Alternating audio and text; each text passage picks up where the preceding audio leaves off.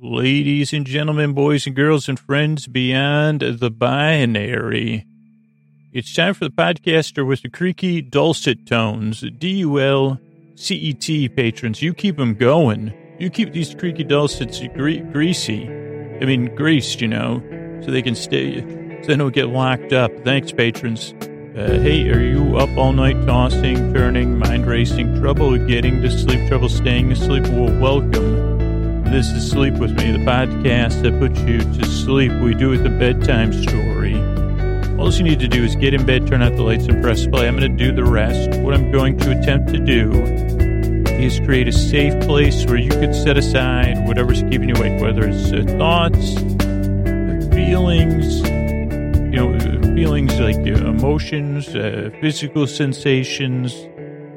If you've had a change in schedule or time or temperature, whatever's keeping you awake, I, would like to uh, take your mind off. I'd like to acknowledge uh, it could be anything, uh, but it's legitimate. Uh, there's a lot of people that listen to the show, and I, I don't know what everybody's going through, but like I can relate. I know how it feels there in the deep dark night and I'd like to keep you company. That's uh, basically the gist of the show. What I'm going to do is I'm going to send my voice across the deep dark night. I'm going to use lulling, soothing, dulcet tones, pointless meanders, superfluous tangents, uh, extra, you know, extra stuff, uh, extra, so many extra words. This is the one podcast where you'd say, it could be five minutes, but there's so many bonus words uh, that, uh, extra words it's kind of like, oh, you know what? Well, maybe we could. This could be a metaphor. Is when you go to that uh, the the big chain sandwich shop. Though there's other chain sandwich shops now, and other things built on that model. Maybe we'll talk about that as a metaphor for the podcast. If you're new, though, welcome. Here's a couple things. Uh, uh, this show's different. Give it a few tries to see if it works for you. Uh, structurally, the show starts off with business. That's how we keep it free. Then there's an intro Intro's about 12 minutes. As you get through listening your first, second, third time, you'll see kind of the intro is a big part of the show. Uh, and uh, kind of uh, everybody uses the show and the intro in a different way. But the majority of listeners, listeners they kind of wind down uh, as the intro's going, get ready for bed. It kind of just gives you, uh, it, it gets like, maybe I've never explained this. People always say, the intro kind of developed into a 12 to 16 minute thing over time based on listener feedback. Uh, part of me when I first started the show, or, or times it's like, oh, it'd be cool if I went straight into the story. But then if you go straight into the story, then you're expected to kind of, uh, I, I, don't know, it, it kind of doesn't help with the easing into bedtime, which is what kind of seems like it actually works, the drifting off to sleep, uh, where I don't want anything to feel rushed. I want to give you room. And there is the fact that you could skip ahead. Normally it's around 18 minutes or so and, and get close to the beginning of the story and start listening in there. But there's also this idea that it's like, I'm glad you're here. Like, one thing I've been learning is I'm becoming more of an adult uh, and trying to live more fully in this world is uh, it's really important how you greet people. Uh, like the, the, I don't tend to be the most enthusiastic person but I, am tending to notice uh, the importance of enthusiasm. If you're glad to see someone, letting that out and expressing it uh, is a powerful thing. And it's a powerful thing to feel that in the other direction and be like, I'm really so glad to see you. It, it, like sometimes there's an unintentional meta communication going on there. And like, uh, so greeting people in, in, in a way is that, that, uh, is, is equal to your feelings, uh, I mean, sometimes you might be like, "Hey, how you doing?" Like, uh, I mean, because you mean it. I don't know, but with me, I tend to do like if I'm distracted and thinking about some something else, uh, like you know, worrying about uh, filing papers or whatever, uh, and then I'm greeting someone, it might dampen down my natural enthusiasm for seeing them, and that's kind of what the intro is. In some paradoxical way, it is a dampen down. It's it's uh, like I have such enthusiasm that you're here and that I get to try to put you to sleep. But at the same time, uh, the paradoxical arc is that uh, it, it, realistically, I want to give you plenty of room to fall asleep. But at the same time, I want you to know that I really, truly am glad you're here. And that I'm trying to establish this as a safe place where you could set aside whatever's keeping you awake. Uh, so I think uh, I think that's kind of the. Oh, so if you're new, yeah, the show starts off with an intro, really 12 minutes to 14 minutes, uh, part of the show. And then we'll be talking about, uh, welcome back uh, to GOT. We'll be talking about season one of GOT or episode one, season, I don't know, is this season seven? I'm not sure because I'm recording this before the episode comes out uh, to be ready. Uh, but so I'm glad you're here. I'm glad uh, GOT's back. And you might say, well, I don't watch that show. Yeah, no problem. It'll be pretty, uh, it'll be a pretty tangential recap of the episode and things that came up during the episode it'll also be uh, through the lens of sleep with me. So it'll be very uh, calming and soothing and meandering. And, you know, for the most part, the feedback I get is that, uh, wait a second, you were talking about, uh, that's what you were talking about? You thought you were talking about uh, the difference between g- gravies. Uh, huh, really? That was about, uh, like, uh, season six, episode eight. Actually, I don't think there were, maybe there were eight episodes in season six. I don't think so, though. So possibly I could have been talking about an episode that doesn't exist. That is possible. So, um, oh, so we'll talk about Game of Thrones. These episodes are super sized. Uh, they just happen to be, again, something that grew out of listener feedback and just making the show. Uh, so Game of Thrones episodes, we'll, we'll talk about the episode if we have time, we'll talk about things that came up in the episode, like uh, if there, like let's just say, for example, yeah, there was something about gravy. I'd say, well, according to this, uh, gravy must contain these things. Or, you know, if I, you know, Alton Brown's philosophy of gravy, this is imaginary, though I'm sure Alton Brown has it. Is it Elton Brown or Alton Brown? What about, uh, wonder if Alton Brown likes Elton John? also they could be like they could be they could open up a like any kind of business where you have people's names or like a publisher alton elton uh, john brown or uh, alton uh, john elton brown maybe so where was i oh so i was talking about uh so we'll talk about the episode then things that came up during the episode then we'll check in with Tom and M Pounce. They have a fictional series they're going to introduce, a short fictional series, like uh, influenced by old time radio. Then we'll uh, check in uh, prayers to the old gods and the new. And I think that'll be it. Like that, that'll be, uh, yeah, that'll be how we do it. I don't have a release schedule yet because uh, I'm still like as I'm preparing for the season to start, trying to decide if we're going to go every week or we're going to spread it out. Uh, so we have that going. I think uh, so. That's the structure of the show. Also, if you're new, here's a couple of things. You don't need to listen to this podcast. Uh, you may have figured that out already. You can listen, uh, but you could also turn it down low. You could put it on the other side of the room. Uh, just kind of see what works for you as you start to use the show. This show is also no pressure to fall asleep. I'm going to be here over an hour for these Game of Thrones episodes and the, the like uh, the whole idea of the show is uh, I'm here to keep you company as you drift off, to walk at your side as you fall asleep, not so much to put you to sleep, but uh, to be your boar friend, your boar companion, your boar bay, your boar cuz, your boar sib. If you're from San Diego, your borbra. Uh, to, to keep you, you to, to, be here as you drift off, uh, to take your mind off of stuff, and yeah, use a, all, like a bunch of different things, like kind of like if you're going to that uh, sub shop, uh, and you say, okay, uh, like uh, you know, w- w- if we're viewing it through a neutral lens, you'd say, okay, well, I want some of those, you know, that. Uh, they say, okay, what about the squirty stuff? Oh yeah, use the one. Oh, that purple squirty stuff. Yeah, I'd like some of that. Uh, you could choose your type of uh, you know, uh, what do they call, what do they call it? A conduit? Uh, I'm trying not to talk about uh, FOOD directly, even though I am. Uh, yeah, the delivery system for it, uh, the structural, uh, the thing that offers it, the structural integrity, squirty stuff. You got your, um, you get your building block or whatever, your, your uh, construction material. I don't know what you call that, exterior.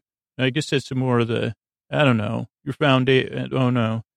So see, even that, I, I say, well, Scoots was going to describe it to us, but then he kind of got distracted, went off topic because uh, he was trying to. That's how of I talk about Game, Game of Thrones too.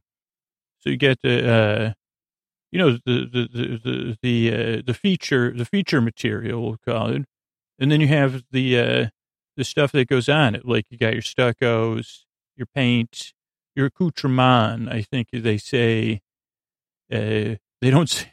Believe me, they don't say it there they say, you want these with that? Uh, you want to make, you want to make it a, a, a, value pack or whatever.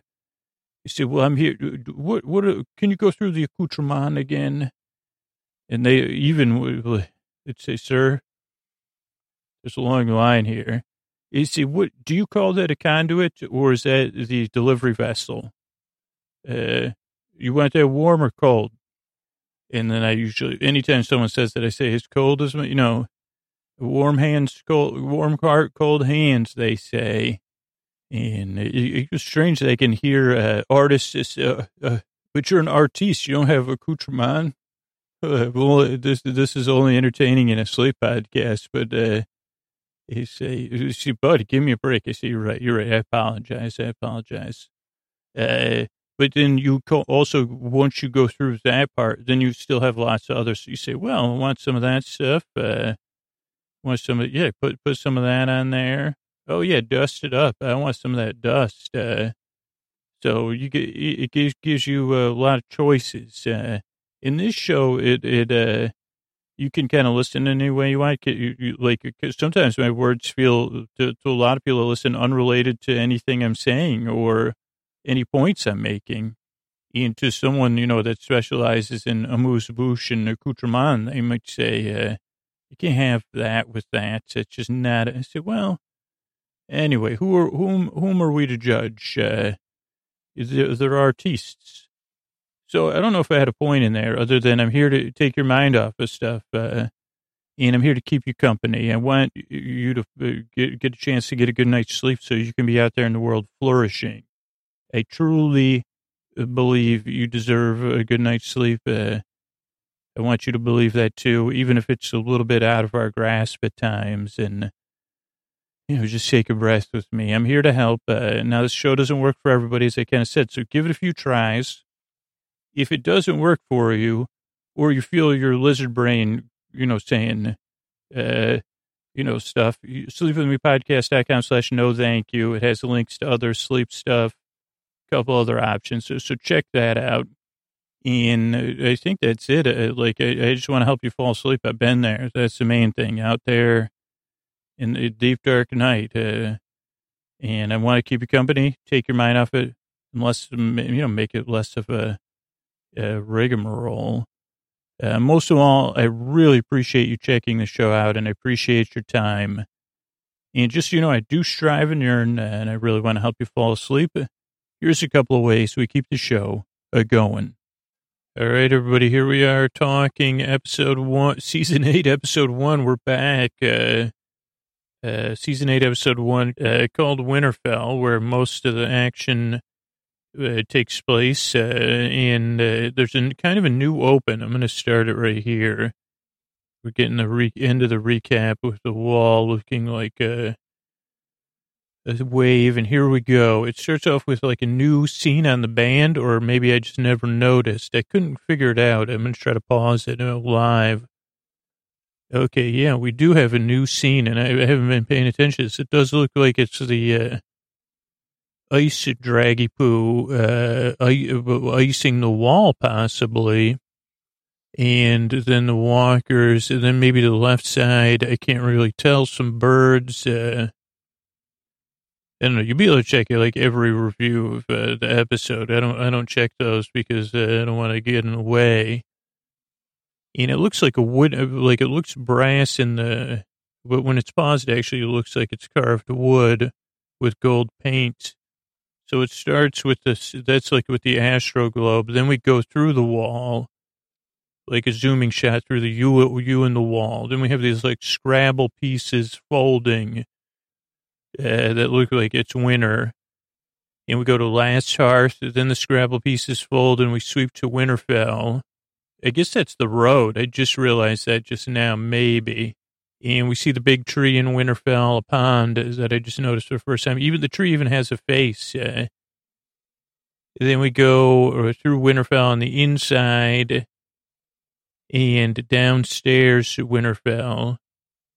Uh, this is all in the opening, like the creating of this clockwork action. Very, very cool.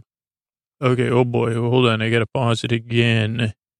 Hey, Scooch, by, by the way, welcome back, season season eight. Uh, good to have you. What do you say? Okay, so the second scene, yeah, this one confused me, and I guess it's, oh no, now it makes a little more sense. Uh, so not quite. It's a scene, um, Oh, is that Walder Frey? I guess it is the towers, uh, or whatever that Walder Frey place is, maybe. And on the left side of the band, we see a lion, maybe, or is a wolf, uh, Wolfie Pooh. Uh, then unknown shape. Uh, oh, that's that's a Wolfie poo gone bye bye. And then someone holding it like uh, so. So there's stuff. Uh, that looks like it's from the Twins. That's what that place was called. So I don't know if that's a hint. Uh, then we go down to King's Landing. And King's Landing's coming back together. We go through the city. Then we go to the Red Keep. Uh, really looking like a nice teak uh, wood action. We go down the stairs from the tower in the Red Keep uh, through uh, where they were practicing with that uh, the the thing to catch the draggy poos. Uh, then into the throne room, we even get the Iron Throne, Lannister sigil. And then we see the last band we see. I knew this one. It has um Comet. And I said, Is it, was the Comet in the movie, TV show or just a book? Or was that like in another story that I was just imagining, like a red comet? Was that, I think that was in one of the seasons of Game of Thrones. I know it was in the book unless, but that's a red comet, and then three, one, two, three, four, uh, flying friends, uh, and uh, then some activity. I'm pretty sure one, two, three, four. I don't know if that's a hint or not, or history that uh, and then the episode opens. Uh, let's see, Last Hearth. These are my notes. I was just watching. New bank, new bank, bank shot. Oh, this is all my notes. Uh, last bark comet. I think that's. Uh, yeah, but the episode runs with this kid. He's running. Uh, runs through some water. They're they're running. Actually, uh, uh, this kid's running and. Uh, jump over a wagon, over a stump. Uh, this is like a kid from. Also, this kid was in is in the next mo- Newsies movie, carrying a, a news like a, a news satchel. And Arya's the first friend we see. She's kind of got a smug look, uh, and kind of they talk about at the end of the episode, Weiss and Benioff. Uh, so I'll leave that for your own discovery. In the trees, uh, snow and moss as the kid climbs a tree to watch the Unsullied march into town. There's marching sound effects. Uh, Arya looking out, climbs tree. Uh, kid has a newsy satchel. We see the town outside of Winterfell kind of for the first time. And possibly some old walls of Winterfell or something. It could be a pub. Uh, there's like a barrel sign marching music, lots of troops. And when they do have shirts on, but I said, man, it must, is it cold in that unsullied armor? And then we have the Khaleesi, your Khaleesi and mine, uh, red gloved, uh, white jacketed, Jon Snow, Arya watching. Uh, cold in that. Uh, Arya looks up as Jon uh, in the Khaleesi Pass, she breathes. She almost says something, but then she lets a moment pass and kind of grits herself uh, a little bit uncomfortable. Uh, she's got her winter goods on too. Uh, then we see like all the people in Winterfell. Then we see the Hound, and Arya uh, sees the Hound. Hound doesn't see her. Uh, and first I put that dude, but oh no, his name. Now his name I forgot again uh, the kid, the kid blacksmith. Eventually, I, will forget it and then I'll remember it. Uh, I wanted to say Renly, but that's Renly Baratheon. That's someone else. I think his name has the same amount of syllables. And we have Tyrion and Varys in a, a uh, what do you thinking? A cart. Uh, they get the first dialogue. They're cracking jokes. Um, and then we see Grey Worm and Missandei. Or, uh, uh, yeah. And uh, they're looking at the people looking at them. They exchange, she exchanges a cool look with the Grey Worm, a WTF look. What up with these uh, Northerners? And he just gives her the typical Missandei of North uh, look. And then Khaleesi's getting stared at by all the Northerners. Uh, and Jen says, "Yeah, they, they're they they uh, you know they're not used to seeing people that uh, with blonde hair or coming in, but the Khaleesi's got dragons on her side, so she's uh, the blank stares. Khaleesi. Oh, was it Mark Hamill? Does anybody uh, like know? I didn't look this up, but we have like some somebody that looked a bit like uh, Luke Skywalker from uh, Force Awakens. Uh, I didn't know if it was a Mark Hamill cameo. I didn't pause it or anything. Uh, so Khaleesi has the dragons in the house a moment. She's pleased and proud. Uh, pleased and proud Khaleesi. Then they do a flyby over Sansa, like Top uh, Top Gun style. We get a, a overshot of uh, Winterfell.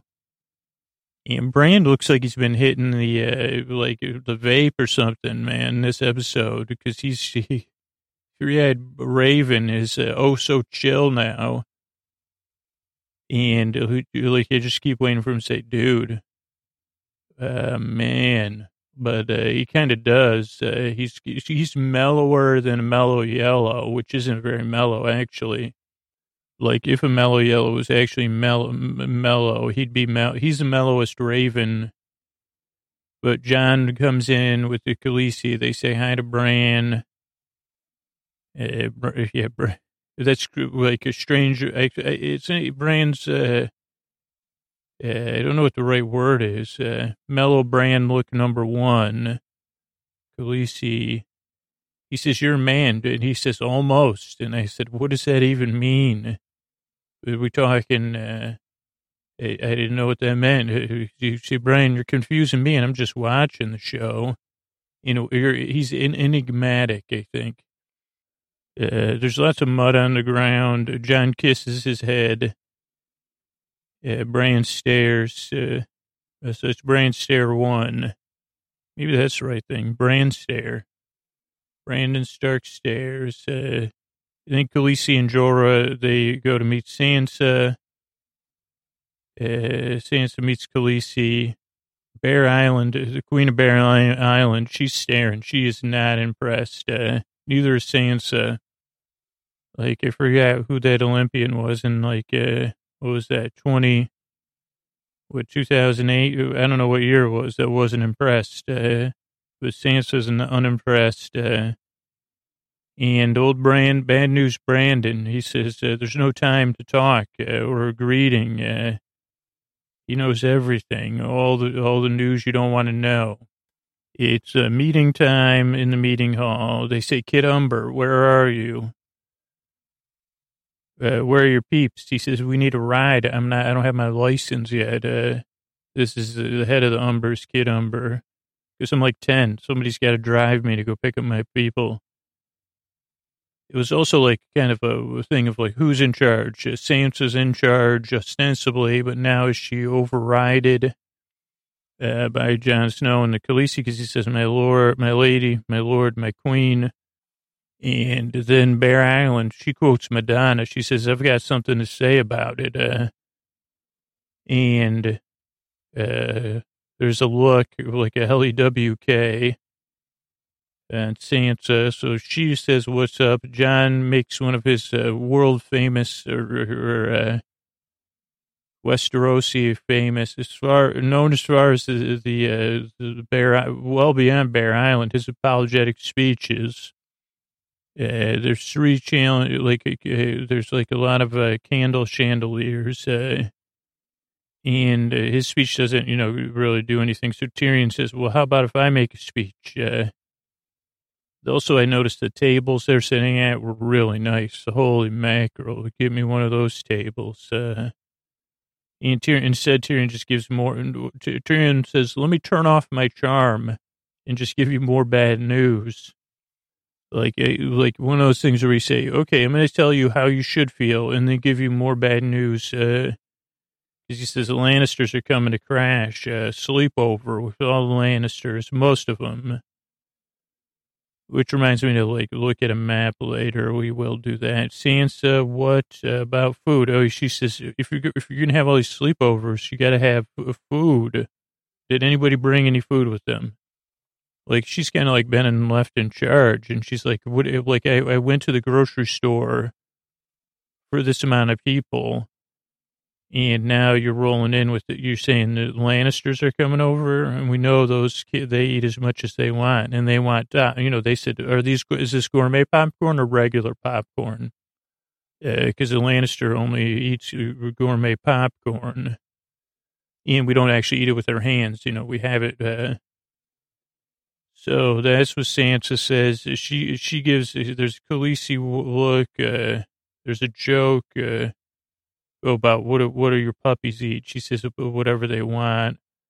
A lot of jokes in this episode. They were well written jokes, uh, and I don't know what other people wrote about it, but I kind of felt like they said we're going to give we're going to put all the comic. Relief. It wasn't really comic relief though, because in a, this is a necessary like expository place setting episode.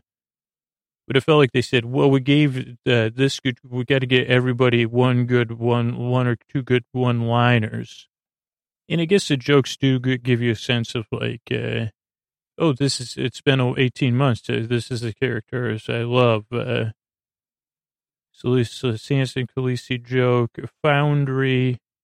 Oh, what's this kid? I put a, oh, Gendry. That's what it, it looks like Foundry, but which would make sense, but it's Gendry. Uh, who would work at a foundry? He gets some rocks. Uh, Tyrion looks on as he's getting his rocks together. Uh, he rolls up on Sansa. Good old, he gets this look uh, from uh, what's this Lord Breastplate? Remember Lord Breastplate? He's been around for a while. He even knows Tyrion from like back in the whatever that place was called, the place that was actually had like the rivers or whatever, Riverrun, Rivendell. I, I know that's not here, but uh, I forgot. Maybe it is Rivendell, but uh, he's that's the Lord Breastplate he still has his breast, still has the same clothes on. Uh, uh, like uh, he's very continuity check uh, Lord Breastplate. Holy cow! And there's some more jokes. Uh, like uh, guy will survive is a key, key kind of theme in this, or we have. Uh, uh, Tyrion definitely gets some quality lines, but Sansa gets a better burn at the end uh, because it's, and it's the truth, the truth, because uh, she rolls Tyrion, uh, and he has nothing to say about it. Uh, she says you were played uh, with, a, you know, not even spelled correctly by your sister. Uh, then we get Bran staring, Brandon staring, number two. Uh, he's staring at Tyrion. Uh, this Esprit John at tree. I don't know what that is. This Esperus says, but uh, Jon's at the tree. His eye, the tree's eyes are closed. Arya's there. At first, she's stiff. She's got that arms at her side thing that her predecessor had. Yeah, but then there's a big hug, and I'm not going to. I'll tell you right now. This is the one part of the episode where I teared up. Uh, I think when Arya and Sansa's and Bran's reunion, reunion, and then this one, or maybe it was Bran and last season. This I teared up. I, I got choked up. Uh, because uh, you, I think because they like you know they actually love one another, and maybe some of the other tension, the familial, interpersonal tension that was between all the other characters this episode, you could let your guard down. You see, okay, they still love each other. But Arya says, you know what, uh, you, you know, I'm, you know what, uh, usually it's onion night or uh, Sir Jorah, time for me to do some truth telling, Jon Snow. Because he actually tries to explain her and Sansa, and she de-explains him mighty quick. She says, you, uh, and she doesn't even fully de-explain him. She says, there's a lot I don't even need to say, yo, because uh, like uh, about how cool and tough I am. But I'll just tell you, Sansa's a lot smarter uh, than any of your peeps. Yeah, so that was one of the high, I mean, that was a high point for me. Yeah, both are emotional. They give another hug, but she says, you know, just remember who's family. And again, that's another thread. Uh, then, but they'll still be family because, uh, but, uh, then we're in King's Landing. Oh boy, is the weather good in King's Landing.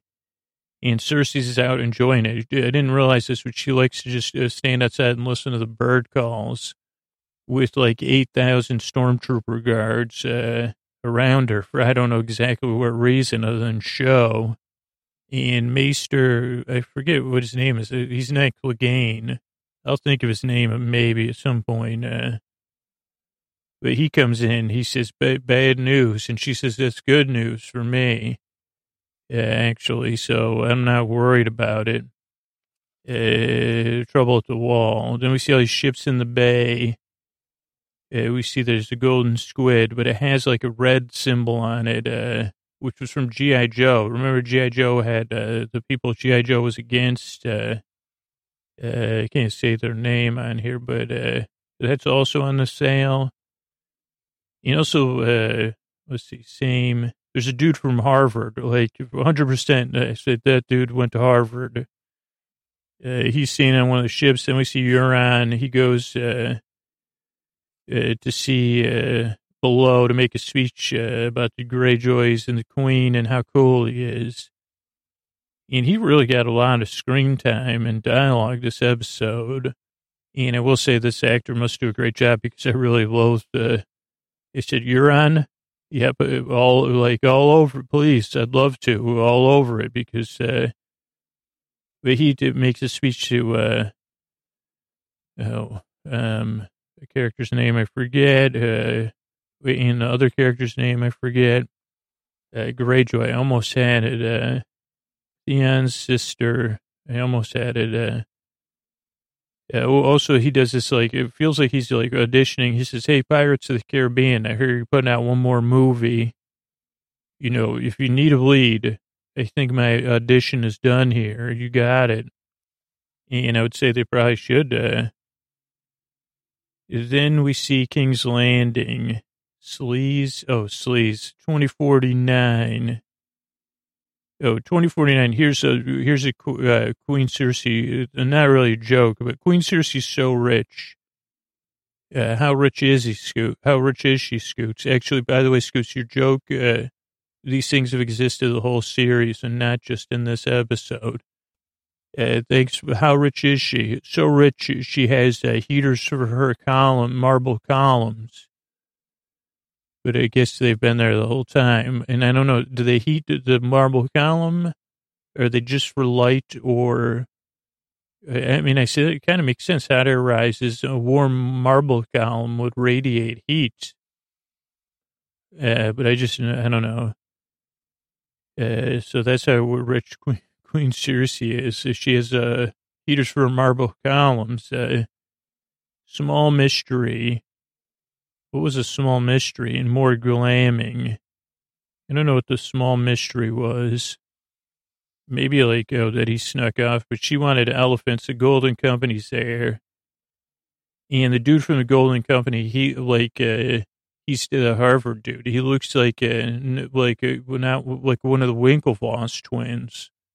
Not the actor that played it. Like I said, is that one of the Winklevoss, Winklevi? And it's not against anything. It's just he's striking a Wink, Winklevalian pose. I, I said, uh, I don't know. I said, okay, that would make sense. A golden company, Winklevosses. Uh, I said, well, yeah, we're uh, here in uh, acquisitions. Uh, we're here to acquire your gold and whatever else we can get. Uh, Captain Strickland, uh, even that, you say, okay, you sound like you should be CEO. I say, I've, I've, I've always said, Mr. Strickland, can I uh, speak to you? Yeah, but the Golden Company has no elephants. Also, win, Winkle, oh, that was my Winklevoss joke, I think. Okay, and then there's a long Euron uh, Cersei exchange with uh, one counterpoint. Uh, And I said, I, I didn't really, I honestly was trying to make a sense of it. This is my fourth watch of it right now. And I said, Cersei, is this like, uh, am I, well, one, maybe I'm just jealous, uh, but uh, like I said, is she playing this dude? Or is it, I mean, there's one turning at uh, like a keystone here coming up. Uh, she calls him insolent. Uh, oh, yeah. So is she playing him or looking to forget? Uh, which uh, she she goes she says okay let's go hang uh, netflix and chill like we did in 2015 uh, she shares a look with the maester so i think something is up but i'm just not sure. And blueface is like no. Uh, then Bronn is in rumor mill city. They talk about archie tall handsome will uh, ginger eddie and then the maester rolls in and he says, uh, break up the good gossip chain here. We got gold. We got the family crossbow. And you're in charge of poetic justice, Bronn, or at least the full character arc for eight seasons. Uh, which will it be? And I didn't, I don't like to like totally predict things, but I did think, uh, I don't know how things are going to turn out for Bronn. I mean, come on, dude. Like, uh, like hopefully he makes a choice early so I don't have to wait until the last episode to say, Bronn, don't come on, man. You got like you don't even need but he is a sellsword. But I do think it's interesting that the name Kingslayer came up uh, for Jaime. And I say, wait a second, that could be a role uh, Jaime may play. Uh, I mean, like in a positive way, if he if if Jaime's going towards redemption. Uh, but we'll see. It wanted those elephants. That was a Cersei has some killer lines here. It wanted some elephants. Uh, also, I say, I put. I wonder what Euron's breast is like. Uh, not it matters with his confidence, but uh, she goes, "You're not boring. I'll give you that." So there's another. There's another reason for me to be jealous. Uh, and then I like how she says, "Now I would like to be alone." And I said, "That's what me all the time. I just can't ask." Uh, but 28 minutes, you really get a, a piece of wonderful acting. Uh, yeah, she gives this look uh, in a swallow, right, like waits until Euron leaves and the door closes uh, after she says, I want to be alone. Really, like, transcendent. Uh, watching it now, they're exchanging looks. He's vamping for a while, and she's just kind of playing uh, you know, with him a little bit, but he, you know, he's trying to uh, be the coolest. Uh, and she's saying, yeah, well, uh, now he's, uh, she says, hit the road, Jack. Uh, she doesn't even get up. He's got to stand and, and be cool. She's just kicking back with her vino. I did think he has a good line. She says, uh, I've done something less uh, to men less than you. He goes, those who are lesser men. Uh, yeah, we have a couple moments. Uh, there's another face moment when he says, "Hey, like uh, uh, something," and she gives a look. And now she's listening to him leave. She's thinking. Her eyes are moving, listening. Door closes. Uh, true motion comes in for brief, uh, swallowed seconds. Uh, we see some quiet shifts at night. And Super Theon shows up, who I guess I, I haven't done enough rewatching, but uh, Super Theon shows up, reunites with his sister. They say to the Iron Islands, and they say, Leon Theon says, well, maybe to Winterfell. And then I was like, weren't you there when we reunited with, like, uh, or was he, was he in King's Landing eh, for the meeting? I thought he was, but I don't know. Yeah, he definitely was, because, uh, whatever. Uh, they say to Winterfell, oh yeah, I'm doing it. Uh, uh, then a sad look. Uh, then there's more marching. Uh, it's cold in the northern uh, north. Uh, tents. There's tents. Onion Knight makes a speech about uh, uh, Karstarks and Queen didn't know her great G uh, sound different sound effect. Oh no, no. Goes, they're stubborn as goats, and then there's a goat sound effect. That was great. And he also says the proposal is what I'm proposing. Also, a trebuchet is getting made, maybe. Yeah, and then there's like, oh, bad news versus Avera says nothing lasts. Uh, sister don't like me. Oh, then we have Khaleesi and Jon talking. Your sister doesn't like me.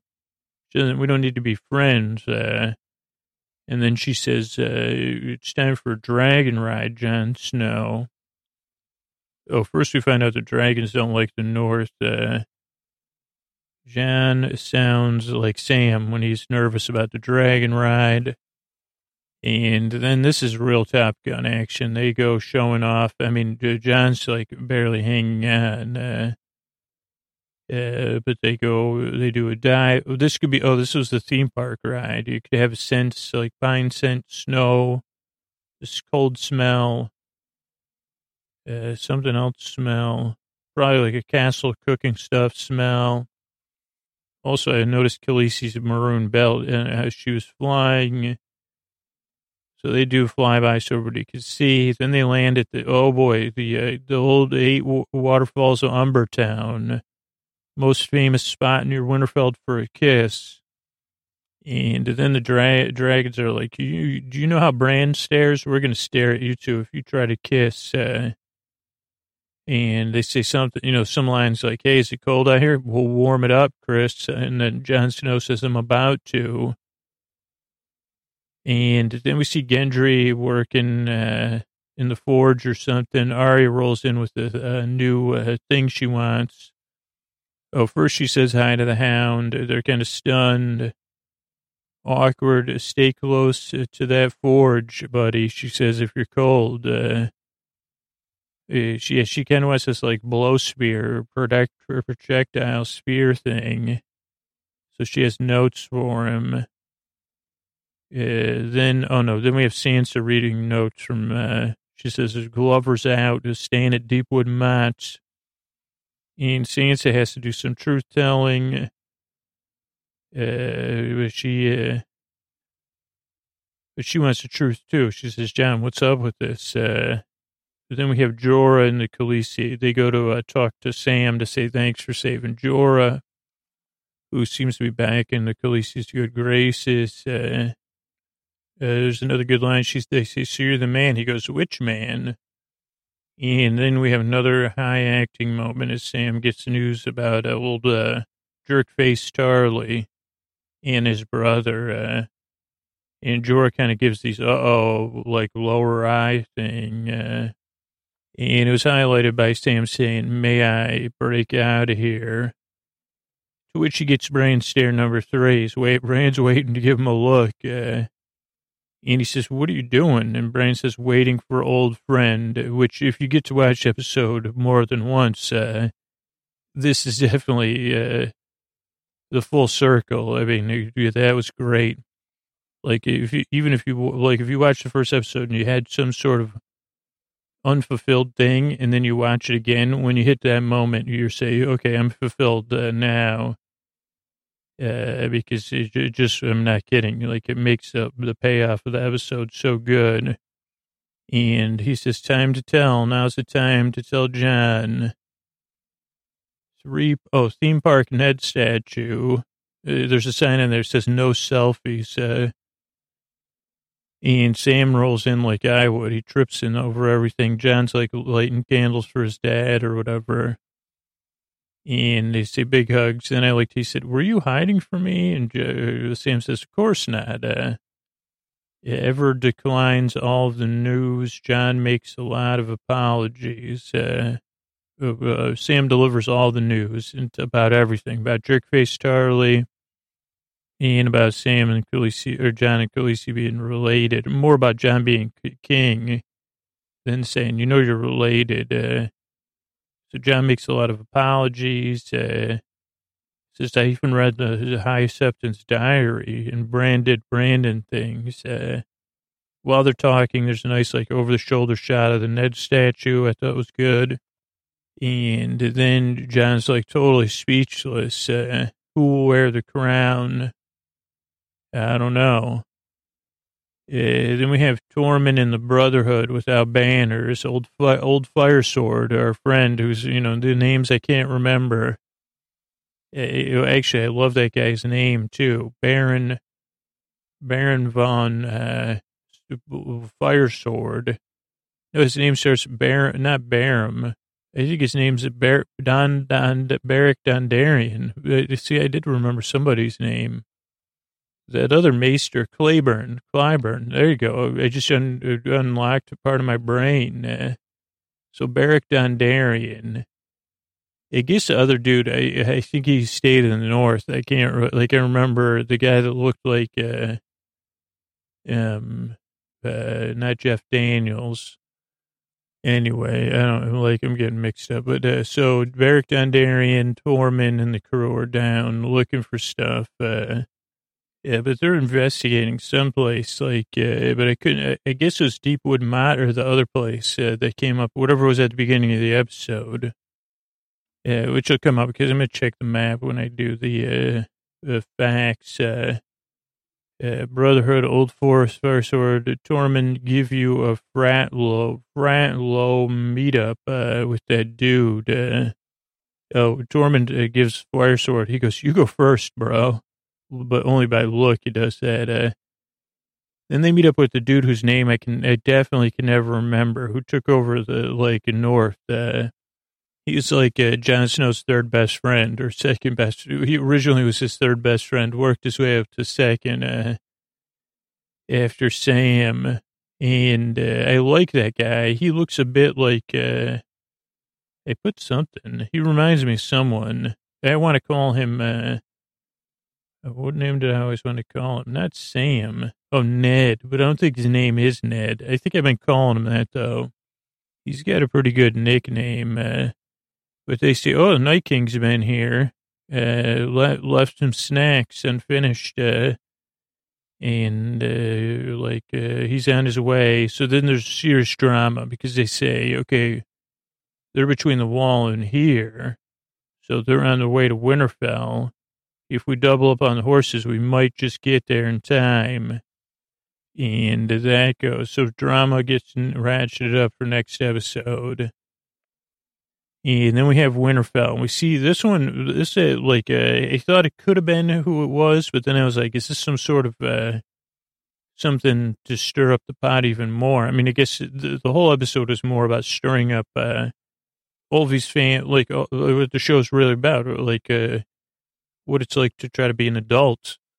And now these adults that have been on this eight season journey and dealing with something not easy. See, Sansa, Khaleesi, Khaleesi's kind of, Khaleesi and Jon are a little bit oblivious, I guess, because, but everybody else says, you want us to just deal with this situation now? I guess Jon's trying to deal with it. Uh, they say, why do we have to deal with it, you know? Why couldn't you have just been king? Or why can't you just be total king now? Uh, what was my point? Oh, see, so this dude's on a horse. Uh, he's got a hood on, and uh, then he gets off the horse and they say, "Hello, handsome," because after his hood comes off, you see that jawline.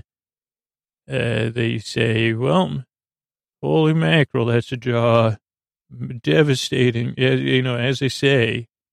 See, this guy, like, he puts the finesse in finesse shampoo and he puts the HAWT in VO5 hot oil. I said, holy mackerel. Uh, he wipes his face off and we get Brandon, number five Brandon look uh, of the episode. You see, Vape City, man, those eyes are only halfway open. It's like maybe the edibles. I don't know what Bran's been up to. Uh, but Jaime wipes off his face and Jaime goes, oh dear. Hmm. That's, uh, my handsomeness isn't going to help with this, situation. And Bran has his chin up for for as uh, spaced out as, as, he is. I noticed his chin was literally up, uh, his posture wise. And his old friend has arrived. The great payoff. Uh, it definitely like. Uh, I mean, there was the Cersei acting moment, the Sam acting moment, some really good lines and then just this emotional completion. Actually, in some sense, I mean, we'll see how it resolves itself uh, if it does uh, or it gets addressed. But uh, everybody, and I think that Weiss and Benioff did talk about this too, about everything's coming full circle uh, back to where it started at the beginning of the first season. Some Lannisters, uh, I mean, everybody's there but Cersei. That's in uh, like I think I'd, have to really look at that, uh, and then a lot of new friends too. I don't know if Lord Breastplate was there. I think he was out in uh, River River Riverrun. Uh, Baldur's Gate. No, that's really a joke. Uh, but uh, so that's uh, the episode, and now we'll run through some facts here. Uh, so we're going to open with uh, Bad News Bears, just because, like, well, actually, like a lot of the news wasn't great that got delivered. And I don't know if I looked any of it up. But Bad News Bears, it was a movie that came out in 2005 and 76. Uh, uh, American, and I think the 76 version is better. Um, uh, but I haven't watched it in a long time. Sports comedy film, Walter Matthau, Tatum O'Neal, uh, two sig- sequels, Bad News Bears and Breaking Training, and Bad News Bears Go to Japan.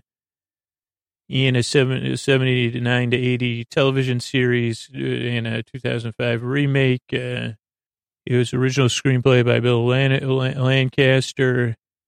Uh, Jerry Fielding rewrote kind of some of the themes from uh, the opera Carmen. And the plot, we don't have to go like uh, into that, uh, but it's about kids softball. And let's see, I don't know, like, uh, like uh, yeah, I don't know.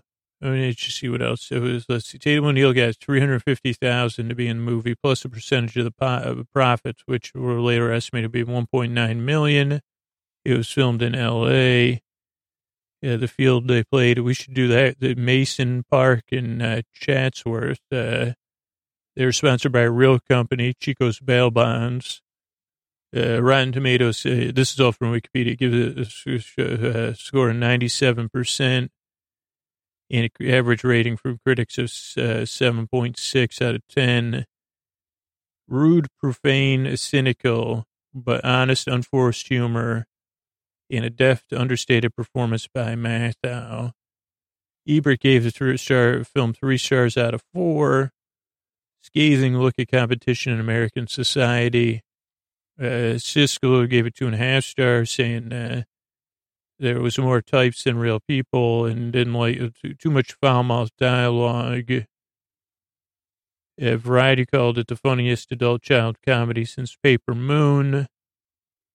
Uh, let's see what else. Uh, I don't know anything about the 2005 remake. I mean, I saw it. Like, issue was with me was like that the uh, 2005 remake just had too much. Uh, the acting was a little bit too much. The kid acting. It's a difficult thing. It was just too polished. Uh, it's just a film, Bad News Bears. If you want to check it out, ever. And if you've been listening to this podcast for a while, you know one of the great disappointments in my life was my, well, I've only done one, was my first and only mud bath. And I definitely think it was at the wrong place and at the wrong time. Uh, but it was definitely like, was, you know, as a kid, I said, one day I'm going to take a mud bath and then I'll know I've made it and I'm living my best life or whatever people say nowadays. Uh, and then when I finally did a mud bath, uh, it was more of like a bark bath. They talked about it. And it was at a resort, and I've talked to other people. It wasn't at a super fancy resort. It was at an old school resort. And it was there with uh, like romantically, but they had to, it was a 100% separate experience. Uh, so you book it together, and then they have a men's locker room and a woman's locker room. And then it was literally like a, a bathtub in a men's locker room uh, and that was only one thing. Like you said, there's no mountains, no picturesque waterfalls, but also it was like uh, I was literally expecting to be in a mud bog, one, and two in mud. This was definitely bark uh, and not mud, or I mean, to me. Uh, but see, uh, let's see if there's any notes about it. There really isn't. Uh, Mud baths in the U.S. are mostly found in resorts in California and Miami Beach, uh, made of uh, local volcanic ash, Canadian peat. That's what I was in a peat bath, probably, and naturally heated mineral waters. And that's my problem. I, I, I wanted a mud bath, not a peat bath. Uh, In Romania, they're famous for mud baths, uh, hypersaline environment. Um, so yeah, I mean, I guess that's uh, that's it. I would like. Uh, I just looked it up on Wikipedia. Yeah, I feel like there was a lot of looks. Uh, so I googled LEWK for because uh, I know there's so many looks. I said, what would happen if I Google look LEWK? In this article from January 6, 2015 on the cut.com, uh, why it's good to have a signature look, LEWK. It's by Veronica, uh, Veronica, uh, Veronica Highland. And I'll link to it. Uh, my first inkling that a signature look was more than a time saving gam- gambit came outside a tent at uh, Somerset House in central London. Uh, it was covering, oh, let's see, I'll, I'll paraphrase, covering Fashion Week. Uh, and uh, Susie, uh, let's see, maybe, uh, let's see, Suzy Menkes uh, with her trademark Lupa de Lupa Bouffant uh, in a number of street style stars, each with their own copyright worthy looks, sailed past. Uh, you'd spot them coming and going. Uh, since the era of Coco Chanel, uh, looks have been popular and synonymous with fashion personalities. Uh, let's see, what else do we have here? A word of caution look is not made overnight. Uh, you don't find out who you are unless you work at it. Uh, so, I don't know, it's an interesting look. Uh, and there's a bunch of, uh, there's a slideshow with different, like it starts off with Karl Lagerfeld, who definitely has a look. Uh, so, uh, but I think it even goes through like Mr. Rogers and Steve Jobs. Uh, so I'll link to that article. Okay, we're going to do the lyrics of this song last, but Express Yourself came up, and uh, it's a song by Madonna from her fourth studio album, Like a Prayer, in 89. Uh, it was the second single, May 9th, 1989. It was also on her greatest, uh, greatest hits collections. And, uh, you know, my daughter, she, she, almost was Madonna for Halloween.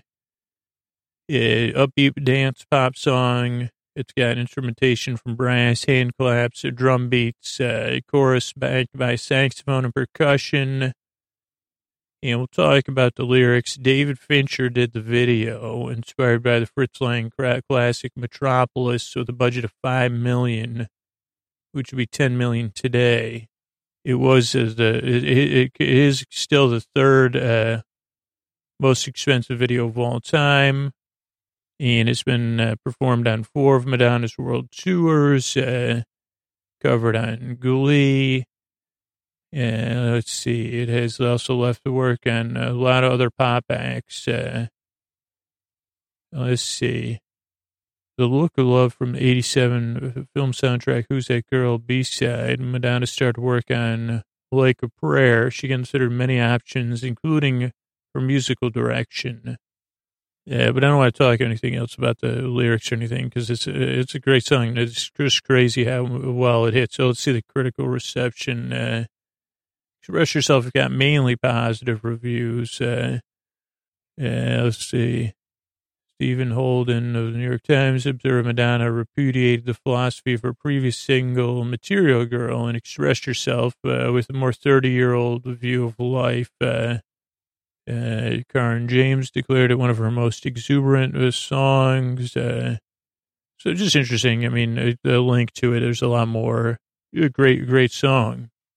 All right. So one one thing I wanted to do is look at this map, uh, viewersguide.hbo.com. I'll link to it. There's also another map I'll link to because uh, it's just uh, unsure, like with uh, the North, like how they know why are they definitely coming to Winterfell.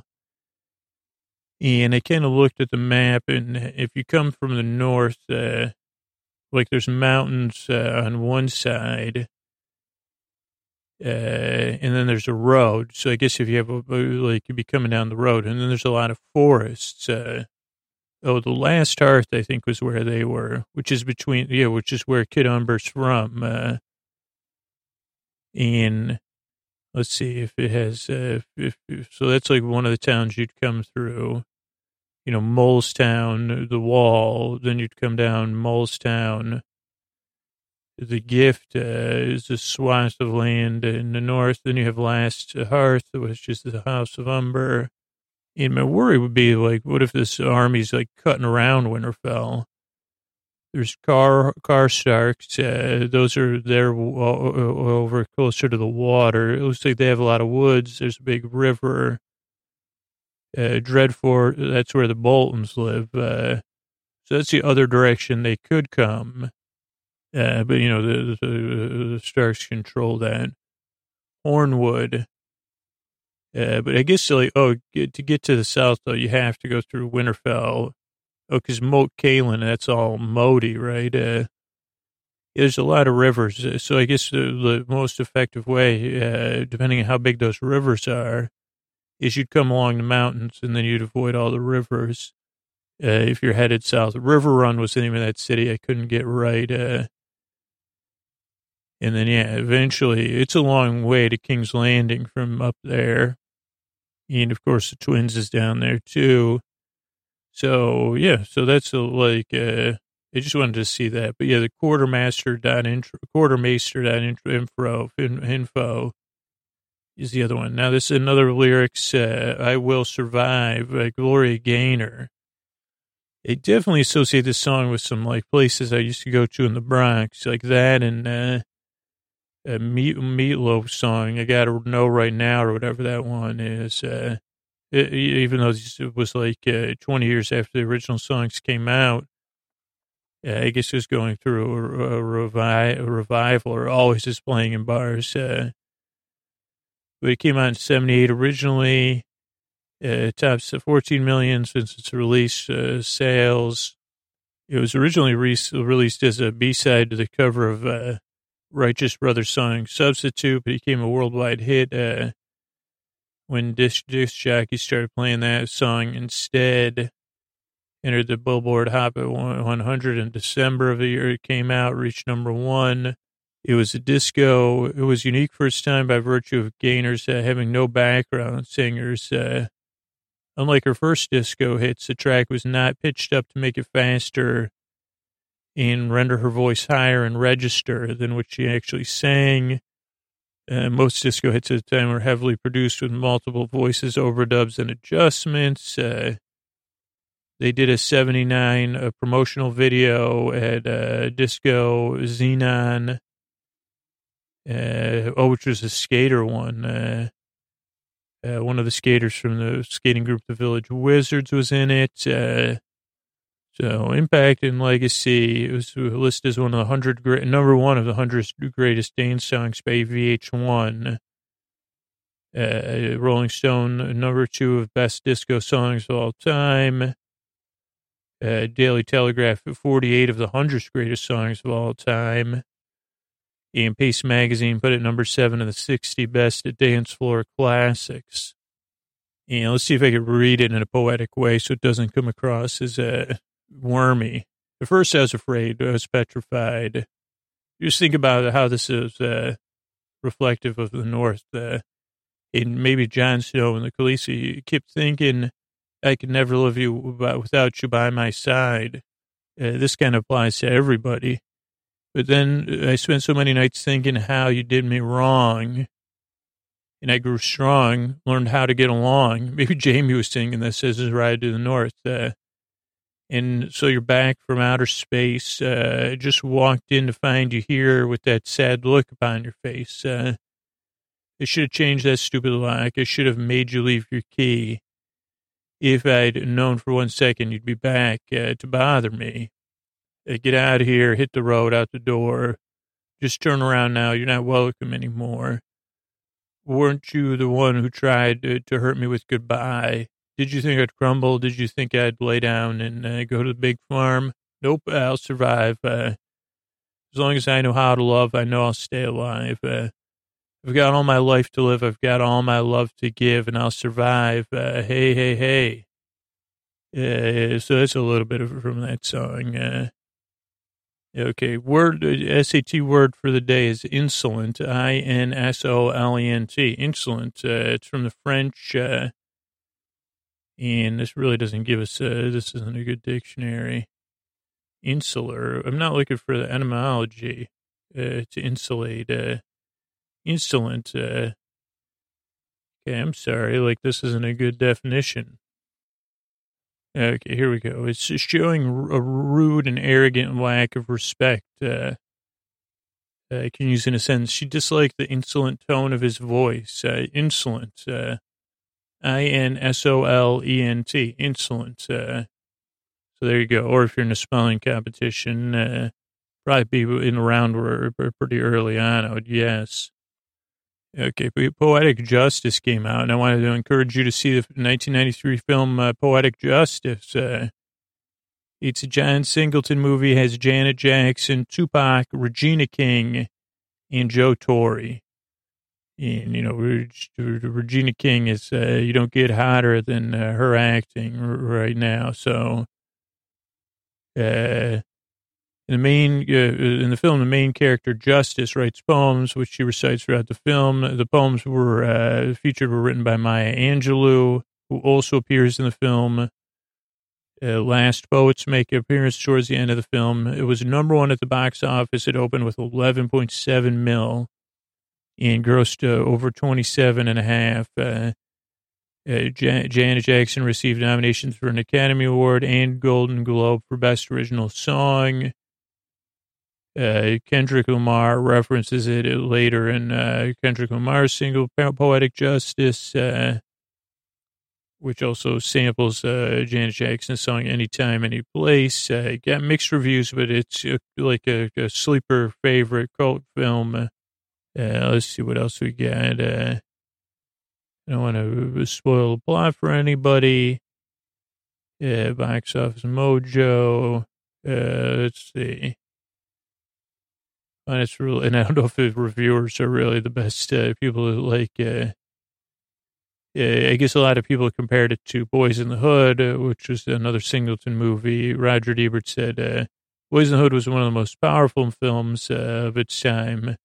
Poetic Justice is not its equal, but doesn't aspire to be. It's a softer, gentler film, more of a romance uh, than a commentary on social conditions unwinds like a road picture from the early 70s in which the characters are introduced and set off on a trip that becomes a journey of discovery. Variety said, though aiming to create a feel for the locale, Singleton periodically loses sight of the audiences unfamiliar with the lingo. Poetic Justice has a lot to commend, but discipline is not high in its list. Uh, it holds a 31% on Rotten Tomatoes. Yeah, but a lot of people consider it one of Singleton's most enduring films. Uh, can't go wrong with Janet Jackson. Uh, I think TLC's on there. Uh, Tupac, uh, Nate Dogg, Carl Warren G, uh, Tony Tony Tone. Uh, so check it out. I mean, uh, like uh, I guess uh, I should rewatch it. It's probably been at least twenty years for me. Uh, but yeah, check out Poetic Justice. Now, what about trebuchets? Uh, like they're a, a French form of a catapult, or that's a French word. A siege engine, which uses a swinging arm to throw a projectile. Uh, they started, first appeared in China in the 4th century BC, spread westward, adopted by the Byzantines in the 6th century, uh, using manpower to swing uh, the arm. Uh, later, counterweight trebuchet or counterpoise trebuchet used a counterweight to swing the arm. Uh, it's used as, as, a compound machine. This is all from Wikipedia. Mechanical advantage of a lever to throw a projectile. There are large ones uh, made of wood, reinforced with metal, leather, rope, and other materials. Uh, probably be getting used next episode long beam attached by an axle suspended high above the ground, stout frame and base, uh, such as the beam, beam can rotate vertically through a wide arc over 180 degrees. Uh, a sling is attached to one end of the beam to hold the projectile. Uh, the projectile is thrown when the beam is quickly rotated by applying force to the opposite end of the beam. A mechanical advantage is attained primarily by uh, having the projectile into the beam much longer than the opposite end where the force is applied, usually four to six times longer. Uh, powered by gravity, potential energy is, stored by slowly raising an extremely heavy box. Uh, filled with weights uh, attached by hinge connection to the shorter end of the beam and releasing it on command. Uh, traction trebuchets are human powered. On command, men pull ropes attached to the shorter end of the trebuchet beam. The difficulties of coordinating the pull uh, makes counterweight ones better, especially for uh, larger ones, but they're more complicated to engineer. Uh, further increasing their complexity is that winches or tread wheels aided by block and tackle are required to raise the bigger counterweights. Uh, so while counterweight ones uh, have fewer people to operate, they have uh, they take more time to reload, and long siege uh, reload time can be critical. When it's loose, the force causes rotational acceleration of the beam around the axle, the fulcrum of the lever. And these factors multiply the acceleration transmitted to the throwing portion of the beam and it's attached to sling. The sling starts rotating with the beam, but rotates further and therefore faster, transmitting the increased speed to the projectile. And that's how it works. Uh, terminology, we don't need that. Uh, hybrids, it looks like they're building a counterweight one once it started, you know, using uh, fireworky type stuff, they got uh, now they're mostly used to like on uh, you know TV shows, uh, throwing pumpkins uh, and that kind of thing. So yeah, but we'll see one on the next episode for sure. And uh, then we'll close out the poem. Uh, come on, girls, uh, do you believe in love? Because uh, I've got something to say about it. And it goes a little something like this. Don't go for second best, baby. Put your love to the test. You know, you know you've got to make him express how he feels, uh, and then you'll know your love is real. This is uh, by Madonna, by the way. You don't need diamond rings or 18 karat gold. Fancy cars that go very fast, you know, they never last. No, no. What you need is a big, strong hand to lift you to a higher ground, make you feel like a queen on a throne make him love you till you can't come down. Uh, don't go for second best, baby. Put your love to the test, you know? You know you gotta make him express how he feels, and then he'll know the love is real. Uh, long stem roses are the way to your heart, but he needs to start with your head. Satin sheets are very romantic. What happens when you're not there? You deserve the best in life, uh, so if the time isn't right, then move on. Second best is be- never enough. Uh, you'll do much better, baby, on your own. Yeah, so again, don't go for second best, baby. Put your love to the test. You know, you know, you gotta make him express how he feels, uh, and then you know your love is real. Uh, express yourself. You gotta make him express himself. Hey, hey, hey, hey. So if you want it right now, make him show you how. Express what he's got, baby, ready or not. And when you're gone, he might regret it. Think about the love he once had. Try to carry on, but he won't get it. He'll be back on his knees to express himself. You got to make him express himself. Hey, hey. Yeah, so it's just a little bit about what came up in the episode. Uh, thanks. Uh, hello, hello. My name is uh, Tom, and uh, you may know me as Mikey but my real name is Tommen, and I'm here to tell you a tale uh, with my best friend Sir Pounce. Uh, the Podman said I could go right into our tales, which will be an ongoing, as Podman says, episodically serial modular series, uh, uh, which I'll tell you about soon. But I'm Tommen. You may remember me from such roles as Your Grace, Your Lord, uh, w- w- first of his name, in many, you know, m- many other important roles I've filled. Uh, uh, you know, things that my mother would say, stop, you know, stop your sniveling. I did it, you know, that is a role I filled. Uh, Tom, and what do you keep staring at? Uh, endless, close your mouth. Uh, those roles are other roles I filled with, but the role I'm most proud of is best friend. I'm a best friend to the greatest cat who's ever lived, the greatest friend who's ever been a cat, and the greatest cat who's ever been a friend. Once a pounce. Uh, from the fateful day uh, Sir Pounce came into my life and we looked one another in the eyes and Sir Pounce turned away, then looked back, then walked away, then paw- pawed my bed and flicked Sir Pounce's tail, then jumped off the bed and I wondered, where are you going? You're supposed to be my cat and best friend. And then returned eventually and looked at me again, then took a bath slowly in a manner that I attempted to replicate and mother was not pleased with when I licked my hands. And I said, I'm giving myself a bath. That's what I'm doing, mother. You know, not in the, you know, not in the throne. What, put your, put your robes on. I'm, I'm bathing myself like Pounce, mother. I lick my hands and then wash myself with my hands. That's how Sir Pounce stays so clean. But those days are behind me with, mother in her things, but with friendship and best friendship, eh, the greatest friendship. Eh, and I've learned this is a term I've learned uh, mammals have ever known. And beyond, there is no friendship beyond mammals that I've heard about. You mammals are doing a great job with befriending uh, is I. Uh, so I just wanted that to be clear. This is a tale of our adventures. As always, there is tales. And these particular adventures take place at Tommen and Sir Pounce, and in the world of noir Chardonnay. Out there, there's a world where the lights are turned down, there's sepia tones, and uh, music playing on a trumpet or a saxophone. And there, in a fedora cap, is Sir and at his side, trusty friend Sir Pounce.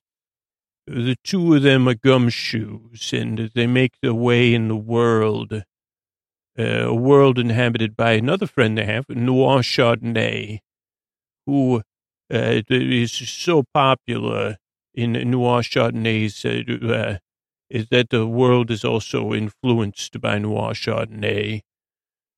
Oh, noir, noir.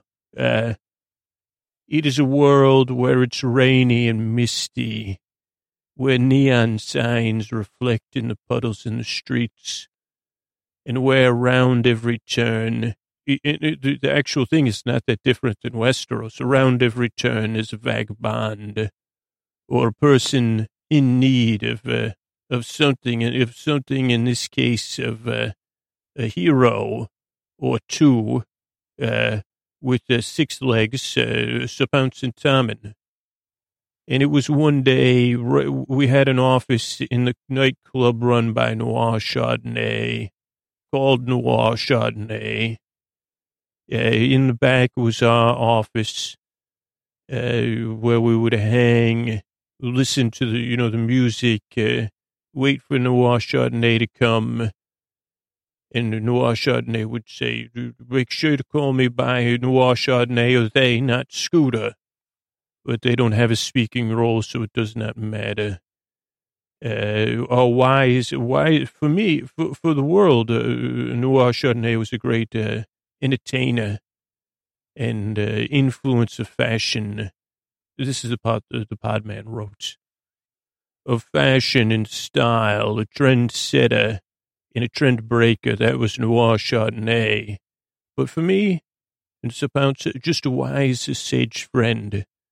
And it was there uh, where Sir Pounce and I were sitting, enjoying the atmosphere and thinking when the door to my office opened and someone entered. Someone vaguely familiar. I didn't know if they were from my past or my present or my future. And I said, uh, how you doing? Uh, what, what do you, what, what, what, do we do you for? And she said, I'm here for, for, for, are you Tommen and Pounce? Uh, it's been too long. And I said, what do you call yourself? Uh, we're here. Uh, what, what, do you need? Are you in need of a crate case? You got something for us? And they said, uh, my, my name's Myrcella. Myrcella. And, uh, yeah, I've lost, uh, I, I, I never appreciated the best friendship I had. And uh, I've come to, uh, you know, help you cross over the final threshold to adult. And I said, I'm here to solve cases, not cross thresholds to adulthood. And they said, I think someone's uh, uh, moving pieces like chess pieces. Uh, I feel like I would have wanted to be your best friend, and I tried to be kind to you, a, a sister. And I said, talking, you're talking in metaphors as our game, right, Sir Pounce? Meow. And Sir Pounce meowed in the way I just did, but more with a meow, say. Except I did that part. And uh, she went on talking about uh, uh, sibling rivalry and appreciation of a, a brother, um, somewhat difficult of, uh, she said simple of something. And I said, uh, anyway, what, you know, let's get, let's get down to brass tacks, eh? Originally, when I started doing the voice, I had to keep something in my mouth to be able to do, oh, sorry to break but now I can do it of nat- natural, so much rehearsals it is. And I said, uh, why don't we take a walk, you, I, and Chapounce? This is Chapounce, my best friend and cat. Uh, sounds like you've been through a lot. She said, oh, yes, I have. Uh, I've been through a lot. Uh, and, uh, you know, I, I wish, you know, and I, I said, you, you need to talk in stories here. You know, you're talking directly to me and you're breaking my cover. This is a world of Noir Chardonnay. And she said, uh, I said, maybe do it like once upon a time. And she said, once upon a time, there was a girl named Myrcella.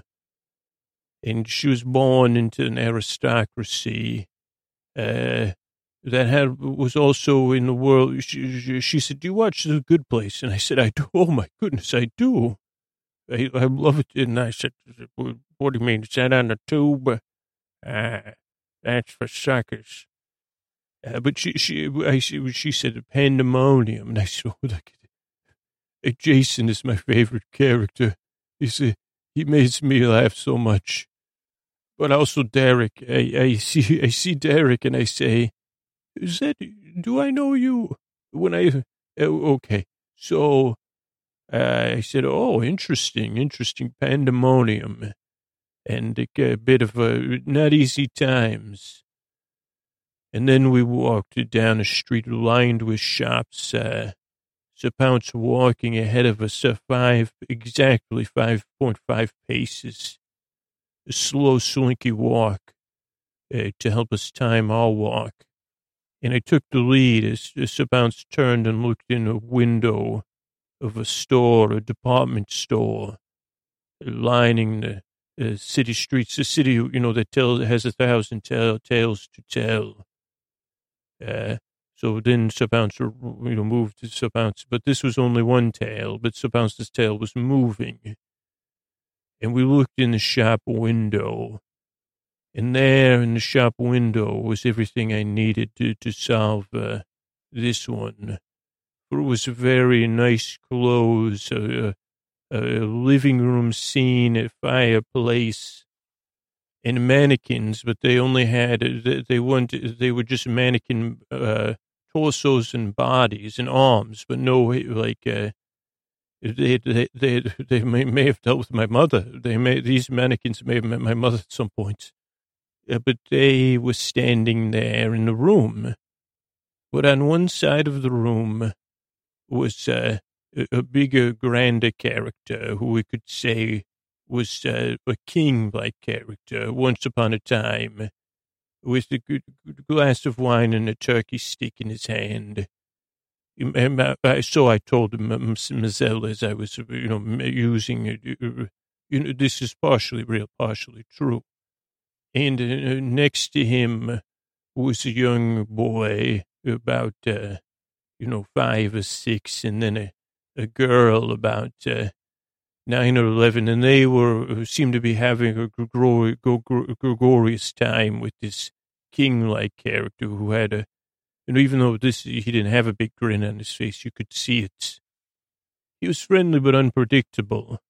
Then on the other side of the room was a, like a young boy sitting there staring at the tube, or his arms crossed, maybe of age of uh, 11 or 12. Uh, looked like he had eaten something that made him, he made his face uh, make a, a puckery face. And he was taking everything in and judging it and calculating. He, he just, as I've learned the new terms, I would say he was infantile. Though many people would throw that term right at me, and I'd say, "Hey, I'm here to, but let's get back to the story, say." And so that boy was sitting there and standing behind him, not far in, taking it in with two other adults, uh, a man and a woman. Uh, and if you took time to look at it, you'd say they were standing within each other's personal bubbles. And uh, you could even, if you took a little bit of time, say their elbows were touching on purpose. And they were both looking at the room in a calculating way, a detached way. And uh, the, the, Miss Ellis said, I don't understand what this scene is supposed to tell me. I recognize it. Don't get me wrong. And I'd say, yes, yes, Ella. You do, you do understand. But you haven't. I said this according to Noir Chardonnay. These clothes, this, this is not a nuclear, nuclear uh, family in, in, in some sense, but it is one striving to achieve the nuclearity of, of, uh, uh, you know, the, the, the, the statistical average family. Myrcella looked at me confused, and I looked at myself confused. But I said, so bounce, let us here, because yesterday we were walking with Noir Chardonnay, and they said, this is the past, they say with their Z's sometimes. And uh, I said, what do you mean? I like that sweater. It uh, has a zipper on it. Uh, and Noir Chardonnay said, This is yesterday, all of this, all these things. And uh, not the future, none of it. Uh, and she was talking, I think, about the clothes and the dynamics, uh, uh, and maybe this laughing king in charge, but a bit of a buffoon. And I don't know, Myrcella, but something about that made me feel calm, uh, made me feel good. Maybe it was knowing that one day I'd be cracking cases, see? And uh, maybe it was the fact that uh, Sir Pounce jumped in my arms at that moment. As, oh, Sir Pounce just jumped in your arms, Miss Ella, to get a better look uh, at the past and say, oh, that time is no more. Uh, you know, you, we don't need to even dig deeper into that one. Uh, but to know uh, you and I are looking in the window from the outside in another world, a special world of uh, Noir Chardonnay, yeah? And uh, I want to introduce you, Miss Ella. I think we should go and maybe you could, uh, you know, partake of this world and enjoy it uh, as you, and maybe go on a journey that I've been lucky enough to go on. You know, your own journey separate from me, because I am nearly, uh, you know, only mostly dependent being now. You see, so uh, you could go meet Noir Shun, may- maybe get a get a job uh, waxing glasses, uh, you know. So I, I want that for you, and it's good to see. But you, yeah, go ahead and pet pounce. Uh, and that's uh, hard day here in the big city. Myrcella he's going to get a job at Noir Chardonnays, and I'm going to go back to the office with Sir Pounce and wait for the next case. Good night. Okay, if you're new uh, to the show or something, this is where I uh, uh, talk to the gods, old and new, and, and, and new, new, new gods uh, to. Uh, uh, and I, this is my first time in like 18, 19, 20 months praying to them, unfortunately between you and me. So uh, it would be a little bit, uh, you know, the first prayer, first prayer of the year, and probably last year too. Uh, but just between me and me and you, just between us humans. Uh, okay, here we go. Uh, Crone, Miller, Smith, Barky, uh, Jester, Hound Dog God, Maiden, uh, you know, other gods that are listening in. Uh, definitely not need, you know, G-R-O-N, God, you know, water, you know, uh, uh, whatever the positive version of the Aquarius God is, uh, a pool float, a pool noodle. Maybe there is, anyway, gods, uh, it's me. It's been a while, I know. Uh, hopefully, you know, I've been bringing you amusement with my human, uh, you know, human being human stuff, uh, just human and around. I have, you know, I haven't, I, you know, I, I sorry I fell out of touch, gods. Uh, I never know how to handle this. Uh, Crone, sweet, sweet Crone, Miller Smith, Barky Jester. I guess I should just say I'm sorry. I was wrong. And I forget the other parts of the apology. I'm sorry. I was wrong. There's another part. What can I do to fix it, gods? I mean, I can make the most of the next uh, six and a half weeks or whatever we have between us. And uh, so I don't know if I should make it. I don't know how we, what do we do? Uh, maybe that's why I've been avoiding talking to you by forgetting about it and uh, not having it be a priority. I'd said to myself, uh, Scooch, you got to get ready. Uh, sweet, sweet Corone is, uh, how are you going to keep her in your life if, if, if she wishes, uh, you know, to be, uh, how to let the sweet, sweet Corone fall off of my radar? The miller, the grinder of grains, uh, maybe that's what I should do, guys. Just reintroduce you because there are people that just know about the, you know, the glory. No offense, other gods. Uh, again, by me promoting other other gods, it doesn't or saying things about you, it doesn't take away from your your your godliness. Here's the question, Crone. Do you have you? I don't know if I've brought this up. Have you ever had goddess dressing on anything? And what's the difference between that and green goddess dressing?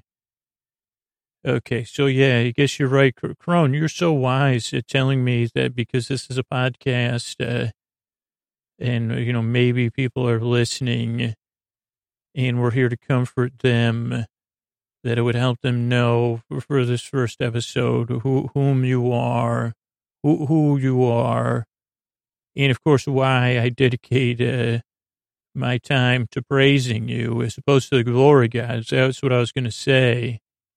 Uh, like the mother the father the warrior and you know you know maiden uh, you know, like uh, pretty you know, the maiden who, you know, I have, you know, I don't really think about at all, except, you know, sometimes when I'm writing poetry and, you know, enjoying summer breeze. So, uh, or, you know, sometimes I kiss my body. Anyway, maiden, don't worry about it. I'm here talking to the crone.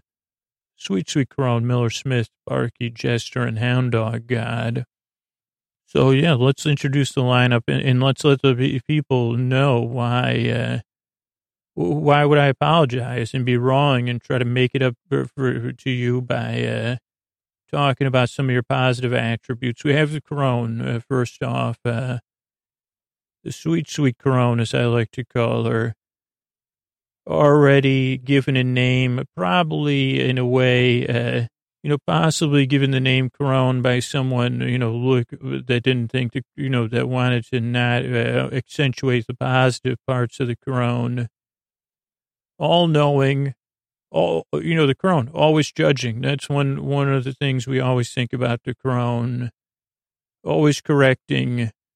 It generally, it, just for me, I don't know about other praisers of you, Corone. You know, generally disappointed you got high standards. You wouldn't be the crone. You wouldn't be at the top of my list if you didn't. Uh, keeper of bunions, uh, smelling like onions. The crone. You know, crone. I'm just kidding with that part. Uh, I don't think you, you like. Uh, well, crone. You're if you're all seeing. Do you know when I'm uh, joking and when I'm serious? The humor is based in truth. Sorry, crone. Uh, the crone is the the, uh, the god with the most experience, uh, and that uh, means that uh, she's seen it all.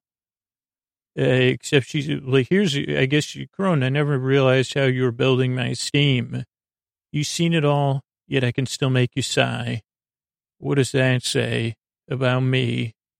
You know, if you, if you, you know, if you've seen the entire universe and you could still roll your eyes at me, you put your hand on your hip in that way that says, uh, you know, and, and, see that crease between your eyes, that cosmic crease, oh, crone. I think I was starting, though, to say, you know, if you're looking for a God that's unappreciated, that's misunderstood, uh, that, like, uh, you know, you, you, they say don't judge a God by its book cover or by, you know, its appearance. Uh, or by your projection of a cosmic ether into a being uh, to, to, be praised. I would say all those things are true.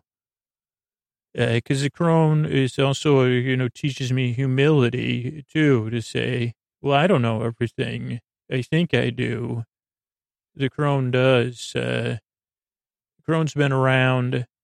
Uh, you know, Crone, actually, if it wasn't for you, who, who would, you know, how would we grow and make apologies? But mostly, Crone, I'm just glad to be back in your good, you know, I, what I love doing is getting in your good graces and falling right out of them. Or, oh, I've never been in your good graces. Well, that's, you know, I, well, one day I will be Crone because you're so sweet. I think when I say sweet, sweet crone, I, uh, there's a millisecond where I am in your good graces, sweet, sweet crone. So that's the crone, everybody. Uh, there's also, you know, other belief systems that believe in the crone. Some of you might be in disbelief that there is a goddess uh, or being, a supreme being called the crone. There is, uh, just so you know. Next up, a god that, uh, you know, isn't in the beginning or the end of any shows uh, maybe isn't even in uh, you know books or whatever, according to experts. Uh, it's God we all rely on. It's the Miller, and the Miller's one of those two gods back to back here that's toiling away there. Uh, you wonder, you know, where, uh, you know, who said, uh, who first to, to a human or, or developing, you know, uh, evolutionary stuff well, let's eat that grain and see how it tastes. Uh, that was the miller. Let's grind that grain and see what we can make of it. That was the miller.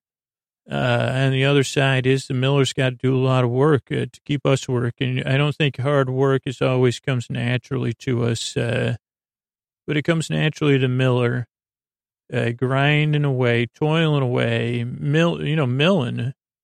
You can, you'll, you, I've seen the sign on the miller's uh, house that says you, you won't catch me chilling.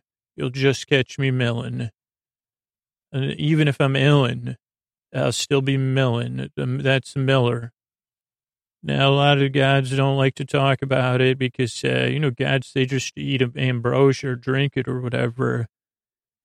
And you get, like, uh, you know, mess around with Cupid like situations. But, the, you know, the Miller's down here with us, really, uh, or nearby. Miller also likes to see us work because it's, uh, you know, built in the likeness of the Miller, working in the likeness. Uh, so Miller appreciates all of us out there, you know, trying to get a good night's sleep to go to work, uh, to put milled stuff on our table, whether it's, you know, kind of milled, metaphorically milled, uh, or how, uh, you know, maybe you're milling your coffee in the morning. The miller's there looking over you smiling and saying, you know, I'm the only guy, I'm one of the only two guys that's working 24 7 without any uh, things. And let me throw it over the other guy that works really hard, the Smith. Oh, Smith, uh, forger, uh, you know, uh, what do you call that? Fluing of forges and, uh, you know, pumping out, you know, wear of apron. Oh, resplendent in that apron, that cosmic. Uh, have I already used cosmic? I have, I guess. Sorry, Miller. Oh, sorry. Oh, boy. Smith, sorry about that. I know the miller would probably have a cloth apron and you would have a leather apron. Of course, I knew that, Smith. Uh, uh, you know, really good, pumping the bellows. That's what I was thinking. That's what I was picturing you doing. you who sweat in a different way than the miller, but still you sweat here among us. Uh, you that, you know, help me forge my things, uh, you know, a bonder of metals, you know, banger of steels. You, are the one who, uh, you know, you're, you're the one who teaches us about alloys and saying, uh, and also the idea that, you know, we could be not to be brittle, right? Oh boy, Smith, uh, that it's the work and the heart, you know, some things, you know, some, when you say it's pounding or whatever, it's too hot. Uh, maybe that's the Smith behind the scenes working so hard uh, to make sure we're there. So thank you, Smith. Uh, sorry, I got to keep moving though. Miller Smith. Uh, oh, let me, Barky, I'll save you for last. Uh, Jester, you were once among us in one of the seasons. Uh, you've been, you, you know, the actor that portrayed you has had great success since then he really is a heartthrob, in my opinion, and uh, you are too. And you know that the throbbing of the heart uh, is sometimes the purest when we're laughing, oh jester. And you also, you know, keep you say that, uh, you know, sometimes just being you is hilarious uh, to other people. Uh, you know, when we're dropping food or we're dropping jokes. It's uh, because you you uh, have shown the way, oh jester. And I want to thank you for that, and for you know keeping me keeping me um laughing at myself, and so, you know because sometimes you know we we do take things so seriously, and you help balance out the wisdom of the Chrome Chrome. Sorry, Chrome. Chrome. Do you use Chrome the Chrome browser? or Smith, did you work with Chrome? Chrome, I heard Chrome's the worst to work with.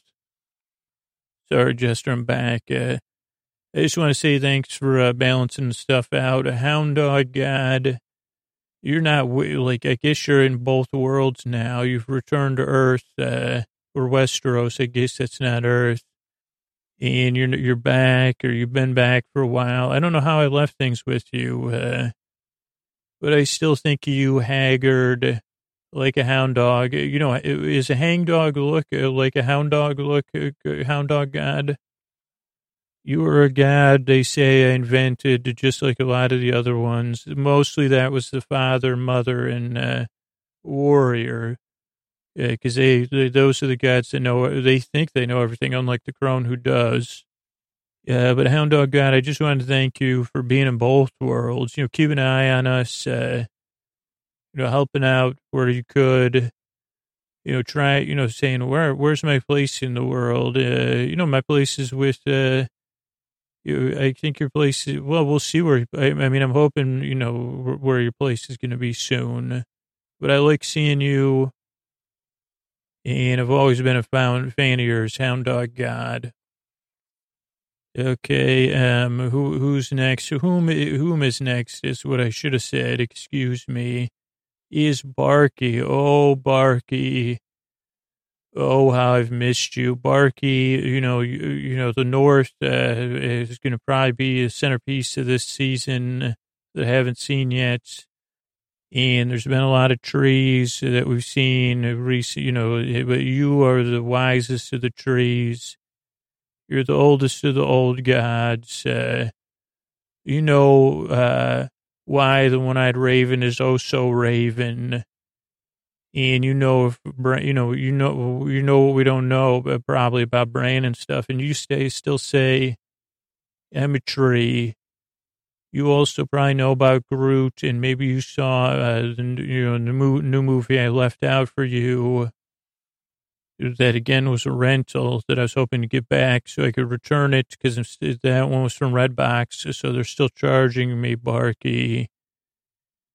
Uh, but you know, Groot was uh, going through those tween years, which maybe was confusing to you.